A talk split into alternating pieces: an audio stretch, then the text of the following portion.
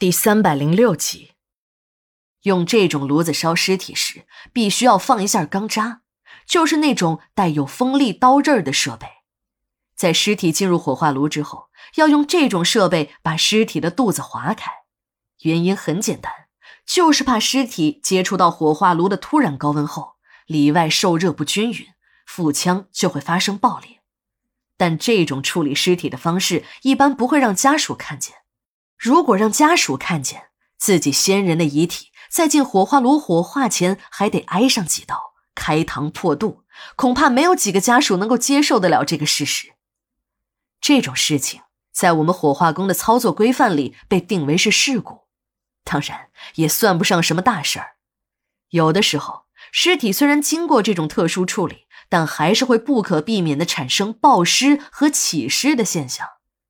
起尸，我跟你们说过很多次了，就是尸体在火化的过程中，就是在火化的过程中，尸体会在熊熊燃烧的火化炉里坐起来。这两种现象都是带有一定恐怖色彩的。我第一次看的时候，你们还记得吗？我是被吓了个半死。相比较而言呢，这种起尸更普遍一点，达到两三成之多。还好，这种小事故不会给火化炉带来损害。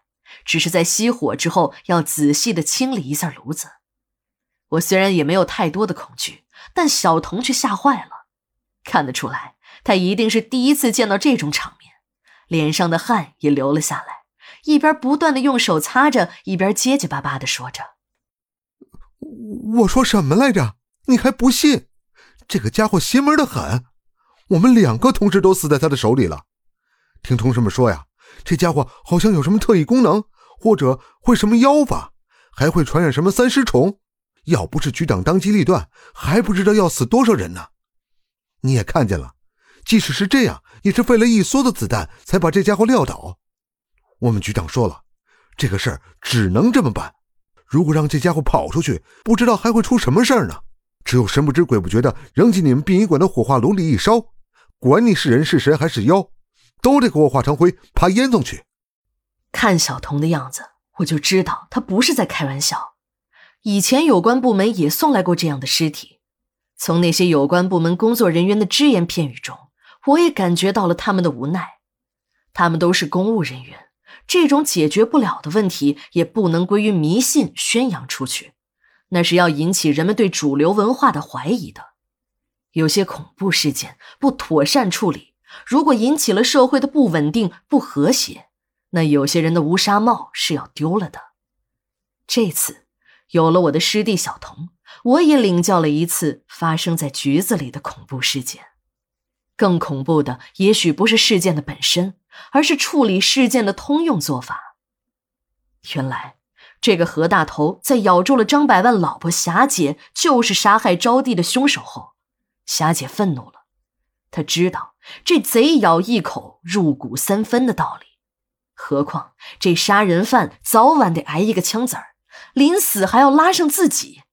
再想想自己的屁股也不干净，一直和招娣的关系都很紧张，几次还在公开场合险些发生了肢体冲突。这些事件还被那些小报的记者们说成是什么豪门婆媳争夫。再加上一些有根据的和没有根据的传言，放上了报纸的头条。那时候，霞姐真的是有杀了招娣的想法，但她没有那个杀人的胆量。这些也只是一种让心里痛快一时的想法。自从招娣进了张家的门后，把张家搞得是鸡犬不宁，还把自己的儿子迷得魂不守舍，连她这个当娘的说的话都不肯听了。霞姐虽然恨这个女人，可她更恨的是自己的儿媳小莲。这个自己当年千挑万选的儿媳，不但给自己生了一个不知道是打哪儿来的野种孙子，还上了自己男人的床，成了自己的情敌。